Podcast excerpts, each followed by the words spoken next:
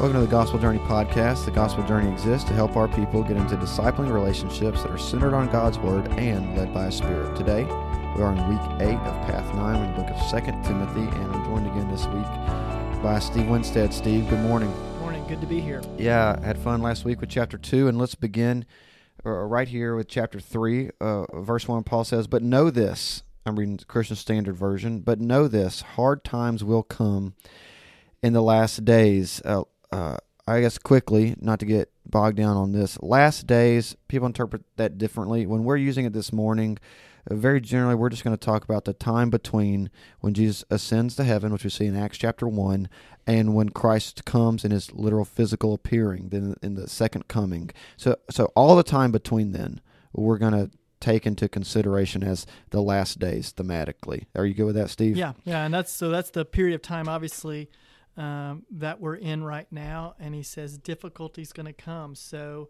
um, we should expect difficulty. Mean, Absolutely, and and I mean, look at the list that he has here: uh, lovers of self, lovers of money, boastful, proud, demeaning, disobedient to parents. Un- I'll read that again. Shanna, could you play this for the kids? Disobedient to parents ungrateful, unholy, unloving. I mean, all this stuff. He clearly can't be talking about, well, these sins don't exist, but one day, in the very last days, they will exist. We look at this list and go, oh, yeah, we, in our own lives and other people's lives, we see all this stuff happening all the time. Yeah, we see this stuff happening all the time in the church. And as I read this list, you know, I realize my flesh still is drawn to this. My flesh still um, uh, struggles with this. I mean, the first one that he mentions there for people will be lovers of self. Lovers of self. That's right. I don't know how any person uh, who's honest with himself doesn't say I, I, that they wrestle with that. Yeah. That we oh, wrestle yeah. with loving our self more than other people, more than than God, and, and that's why an understanding of overemphasis on self mm. is uh, rebellion and denial of how God has made us. Mm. It doesn't mean we don't, um, you know, we, we, we don't have a hard time taking care of ourselves, but we should be thinking of God and others more. And really, as we do that, I think that that's where we begin to uh, experience the freedom that Christ has for us and begin to live more in the full. Well, here's what's interesting to to me about this this first bit is I start going through this and I go, okay, well, yeah, of course.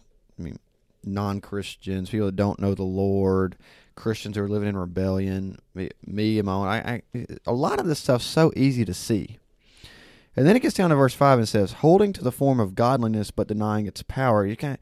Of all the verses, that does not seem to fit in the list that he's given us. You have all these vices, and then all of a sudden he says a form of godliness but denying its power. And I do believe here he's started to uh, unpack more specifics that come through these false teachers ways in which their life these these this vice list is play out in their own lives. It's almost the fruit jesus says a bad tree will bear bad fruit. Well the fruit of these teachers lives is bad fruit of unrighteousness. But what does it mean a form of godliness? And this is i think a very big deal eh, obviously then but right now. False teachers don't always come in the most recognizable ways.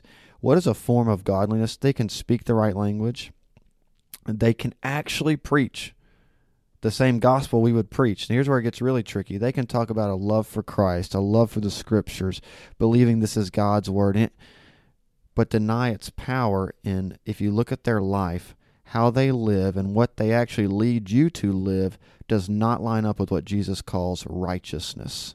And that is the deciding factor when evaluating a false teacher that seemingly is preaching the same message where is that leading us to? And honestly, I think about present day, I think one of the most dangerous false teachers, and you know, not to create any offense on the podcast, but is a guy named Matthew Vines, who is advocating biblically in his mind that monogamous same sex relationships are faithful to Christ and should be viewed as that by the church. Matthew, if you ever watch him speak, is unendingly humble, a very sweet guy. Talks about his love for Christ, his faith for Christ, the covenant of marriage, how it's life. I mean, the exact same vocabulary we would use. And yet, what he's leading us towards is calling unrighteousness righteousness. And what's so dangerous about that is we just seem to have a soft spot for people who are are are nice, meek, kind. That's a form of godliness. And yet it is not leading us in a Christ-like direction. He's got good stuff to say about some things, but the result is not the fruit of a righteous tree. Well, even even last we were talking about you know the the implications of gentleness and being gentle with our opponents. Someone uh, can be a false teacher and be incredibly gentle and humble, uh, because honestly, if we were to write out a bit of a script for here's how a a uh, converted person is to live, how they're to treat people, how they respond people, a lot of people could white knuckle it and and live out that play pretty easily. And and there's people in the church all the time who come and have an expectation of this is how Christians are to behave and how are to act. And some of that's not necessarily bad, but it can become very troubling when a person just begins to end up in a behavioral modification form of Christianity that's not Christianity at all. So here he's talking about there's an appearance of godliness, but they deny the power of the gospel. And what you're talking about is so powerful there because we live in a day and age where there is a, a great attack upon marriage. And this is God's first institution. He created it, He's the one who designed it. And God is the one who empowers us to live in light of how He's designed us and created us. So to deny that, we, we all struggle with sin. To deny that I, I can't overcome um, sinfulness in my mm. life mm. and must just give into it and live in light of my sinfulness and, and live outside the bounds of marriage is a denial of the power of the gospel. It is. And even go going beyond that, actually calling sin righteousness. Not even saying give into it, but actually redefining it.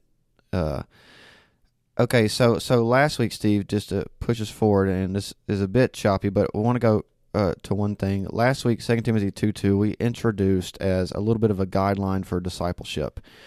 In that, we mentioned, uh, well, I should say, you mentioned the only thing, or, or, or uh, Timothy didn't only learn propositional truth from Paul. It wasn't just a, a sit down and let me teach you, uh, you know, the prophets and the, the uh, you know, the Pentateuch and or the first five books of the Bible, whatever it is, the Psalm. But Timothy learned. He had an education outside of the the truth transference, and you get that here. More insight into that in in verse ten in chapter three. Yeah, verse ten. He starts off, and he's going to list sort of ten things that, in a sense, Timothy received from Paul. And the first one, he says, You have followed my teaching. So he does start with teaching. That word for teaching can also be uh, interpreted in, in some translations. It's doctrine. That Paul had a, a belief system, and he tells Timothy earlier to guard it. And that word guard is like, uh, it's the idea of like, someone guarding the gold at Fort Knox. They are going to protect it no matter what. And he says, "Dude, guard the good deposit that was entrusted to you." So Timothy had heard and witnessed what Paul taught. And then the second thing he mentions is my conducts, what the ESV says. Some translations say my way of life. So these first two things he mentions gets to the heart of discipleship, which is truth and life transferred in a context of a real relationship. So here, mm. Timothy, you know what I've taught. You've yep. heard me teach. You know the truth. And Timothy, you've seen me uh, by God's grace live this out. That's right. And what I what I love is that that Paul has not shown Timothy some pristine, comfortable, everything's always okay type of life, which which which can be the nature of some of our discipleship experiences. Uh, uh, what Paul gave Timothy was the reality of walking with God. Uh, uh, you know, when Paul's writing in Romans 7, the things that I want to do, I don't do. The very things that I do are the very things that I don't want to do. We should assume that Timothy saw some of that. Not just his sufferings, but he saw all the daily living and struggles of Paul. And, and yet, I'm sure he actually saw the repentance of Paul. He saw Paul's conviction of sin. Uh, and, and that challenges us, I think, especially in our gospel journey groups, of to not have these 10 weeks together is some veneer of well everything's always okay and if we have a persona that we're not struggling with anything we're reproducing that persona in others I cannot imagine that was true of Paul to Timothy. Now, Tim- Timothy had obviously seen Paul struggle, seen him in hardship, and you know, walking on through this list, he says, "You know about my life." Uh, again, some translate that purpose. So, I think about my children. I go more than anybody. If someone was asked, like, "What does you know your dad live for?" They would they they could probably give you maybe perhaps the the truest answer of what I really live for, and it might be very convicting that I'm often living for and chasing after things other than Christ. And in my heart, my desire is to chase after Christ. But Timothy had seen in Paul what his purpose was. Paul Yeah. said things for like me to live as Christ, to die is gain. Uh, he also mentions his faith, patience, love, steadfastness, things you experience. But then he doesn't. He goes on and he mentions those tougher things you mentioned, my persecutions and sufferings. Mm-hmm. Paul had both been persecuted for his faith and he had suffered in life in general. Paul had some sort of ailment. We don't know a lot right. about it, That's right. but he had some sort of ailment. We know that Paul had bad eyesight. You know, uh, impacts a lot of people. But he had suffered in life. And my favorite thing that Timothy mentions here is he said, The things that happened to me in Antioch, Iconium, and Lystra, the persecutions I endured. Now, we can go to Acts and find out a little bit of what those are, Mm-hmm. but not fully. right. And Timothy, when Paul mentions these incidences, Timothy knew exactly what Paul meant. That's he right. was there. That's right. They had been together. So there's something about journeying with somebody through life, walking with them through tough seasons, Yep. being real with them, uh, loving them. And, and what I found is anybody that I spend, you know, very much time with, I'm a person who, by nature, I'm often a little guarded at first. But as I get to know people, Mm-hmm. it takes time. Those walls begin to fall, and I realize like they're seeing parts of me that uh, are definitely not not beautiful that still need to be redeemed and worked through. And Timothy had seen those in Paul, That's right. yet still loved him, and it was still a model worthy of following because you see the intent of his heart. You do, and you you get here in verse fourteen. But as for you, so Paul says, "Hey, this is what happened to me. You know this. But as for you, if you don't remember the context of this letter, that can that can lose a little bit of weight. This is beginning from three fourteen all the way through the end of the book. This is a pretty emotional part of the letter. When Paul says, "But as for you, continue," uh, Paul's saying, uh, "After I die." which is about to happen. It's not this, hey, Timothy, keep going. I'm going to be right here with you. We're going to get this thing done together. He's saying, this is the last time I'm going to talk to you. Timothy, you keep going. What What's going to keep you going? Remember what you have learned, what you've believed, and who taught you these things.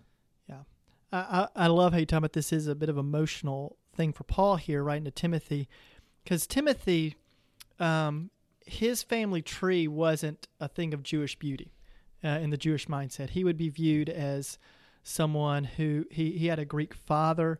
Um, people don't know the story of really what happened with his father, but as a boy, in, in where he was from in that synagogue, Timothy would not have been able to go study at the synagogue. Yet somehow he had been taught from a young boy the truths of Scripture. That's right. So his mother and his grandmother had taught him the things that other boys were getting at the synagogue when Timothy couldn't. And Paul comes Mm-hmm. and builds Timothy up. And I think Timothy, one of the reasons Timothy struggled throughout his life with uh, timidity and those sorts of things is because he'd been from a young boy he'd always been seen as a as a as a guy who wasn't worthy who, who Outside looking in. outside looking in and Paul comes and sees this guy who's hungry who's willing to follow who's willing to be obedient who who loves the Lord and Paul comes and, and encourages him and builds him up and it's such a a beautiful picture of what we get to do in discipleship in people's lives Yep. because many of the people we meet with when we dig into to people's lives. Lives are messy. People are hurting. People are broken. They've gone through things. And the the norm is that that doesn't come out usually at your first meeting. Or if it does it comes out in a, a guarded way.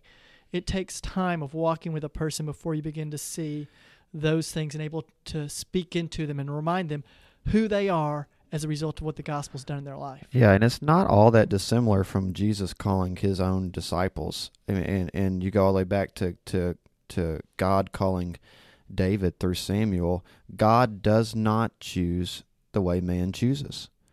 And and here Timothy is a very unlikely candidate to be in the position that he's in.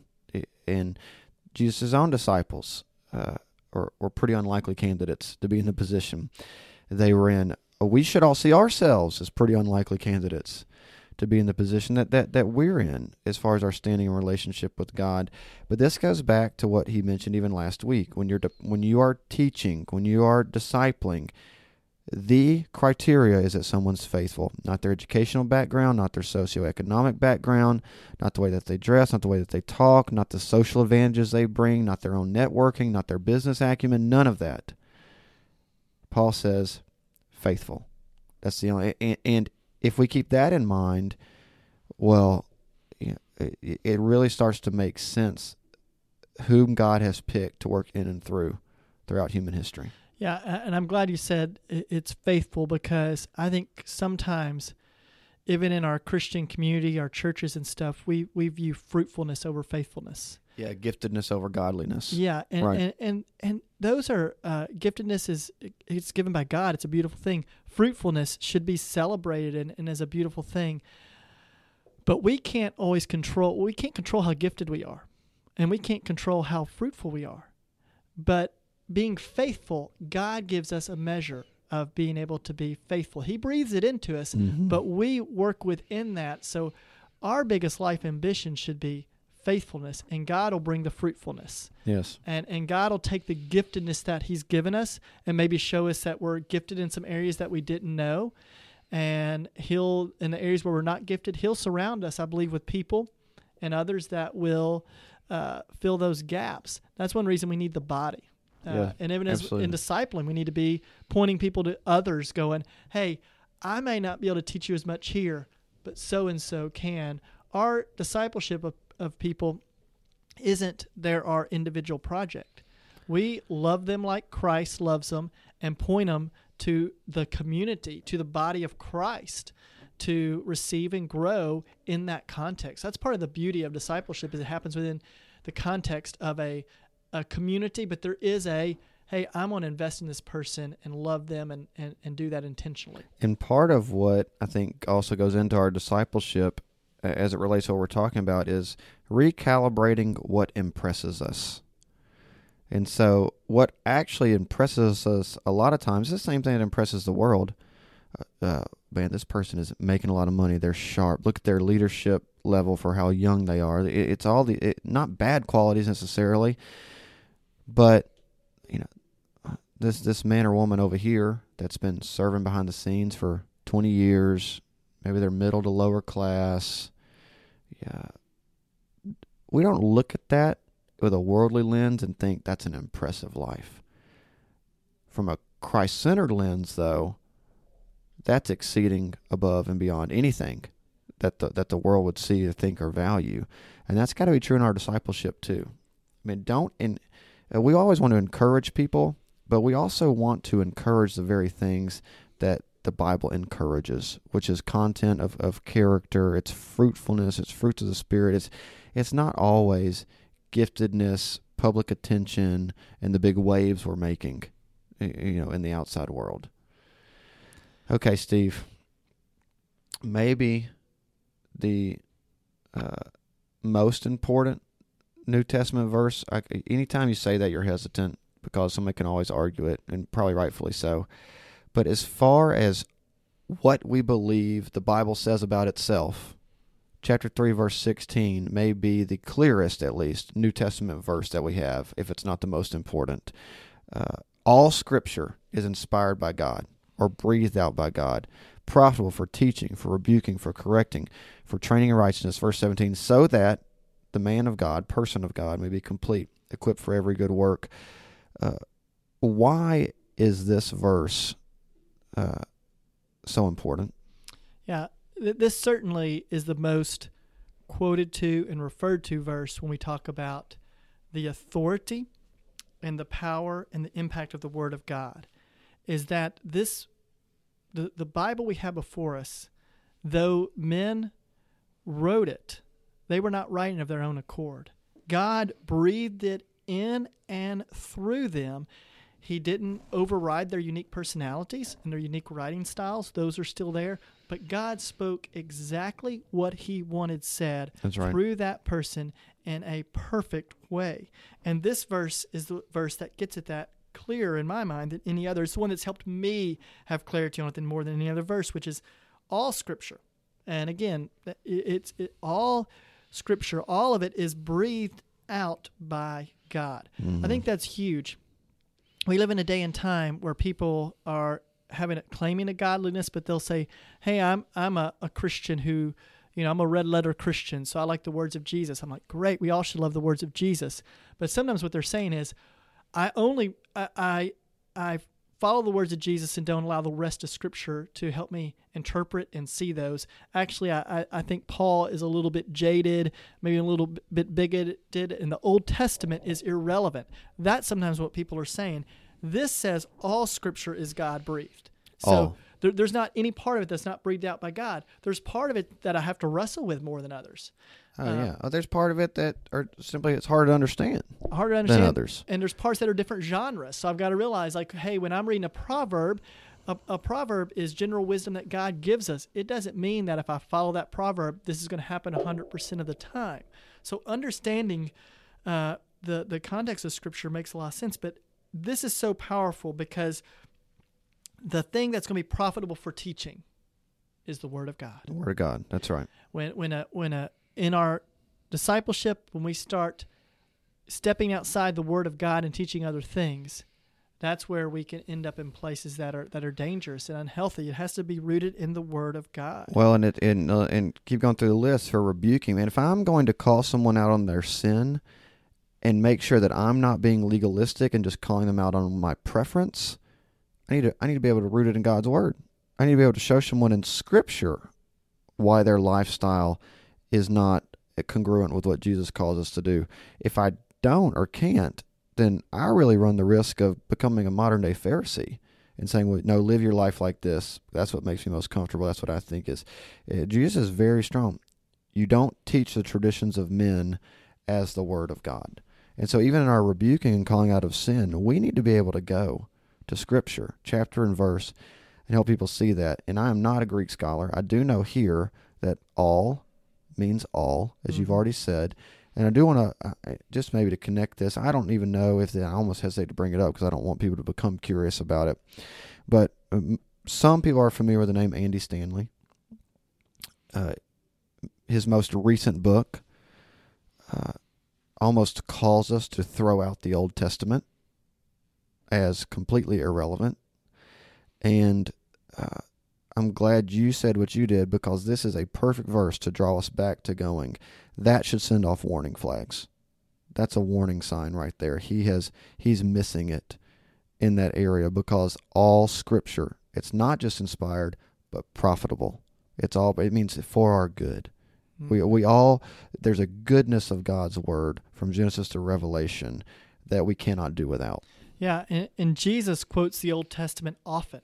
The, when he is tempted uh, by Satan, he's quoting from Deuteronomy, from the wilderness wanderings, and he's been out in the wilderness. So Jesus, in no way, uh, lessens or devalues Scripture, the Old Testament. He builds it up. It was all pointing to Him. The thing that Jesus pushes back on is the traditions of the elders, which were extra biblical writings Right. that people had equated somehow to having the same weight as God breathed scripture, and they didn't. Well, you could go beyond equated and say, oftentimes in their context, superseded. I mean, Yes. they almost uh, uh, uh, replaced God's word. Um, you know, we it's probably another con. We could uh, we could keep unpacking this. If you struggle with this idea, though, which which is pretty normal, can I trust the Bible? Is the Bible reliable? Is it actually from God? Uh, uh, email me, Jamie at harvestmemphis.org, or Steve, Steve at harvestmemphis.org. We'd love to. There's some really helpful resources that I think give us more confidence that the Bible really is what it says that it is. And uh, the manuscript evidence, what we have available to us, we're only learning more and more about just how trustworthy uh, what God's given us actually is. Yeah, I think there is logic and reason and human even uh, reliability that we can look at and go, Scripture is is remarkably put together and is uh, has remarkable proofs. At the same time, there comes a point where we go, I've got a lot of evidence.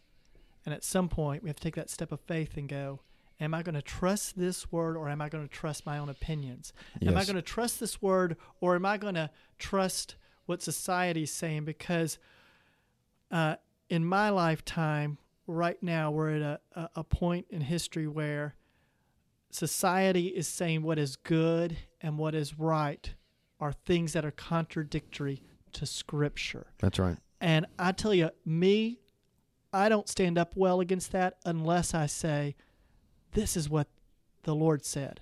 That's but, right. But, but, God said this, and I want to do so in great gentleness and love, but at the same time without backing down. So this is a huge text in discipling people. Oh, what man. do you believe about Scripture? Because that's what's going to teach us.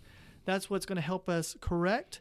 And that's, he says, that's what's going to train us in righteousness. Absolutely. So if we're going to be more holy people, it comes from being rooted in the Word of God, being in the Word of God in community. And that's why I love our um, gospel journey groups, is because it's a small community that are gathering together around the Word of God.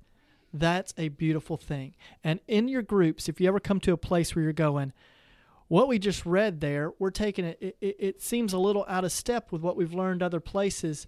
You can pause, you can ask people, you can figure it out. There's so many resources in our day that we've been blessed with. But continually coming back to, we trust what God's word says is huge in your groups. Yeah, and I think that's well said and a great way to wrap up our conversation this week from 2 Timothy chapter 3. Steve, thanks again.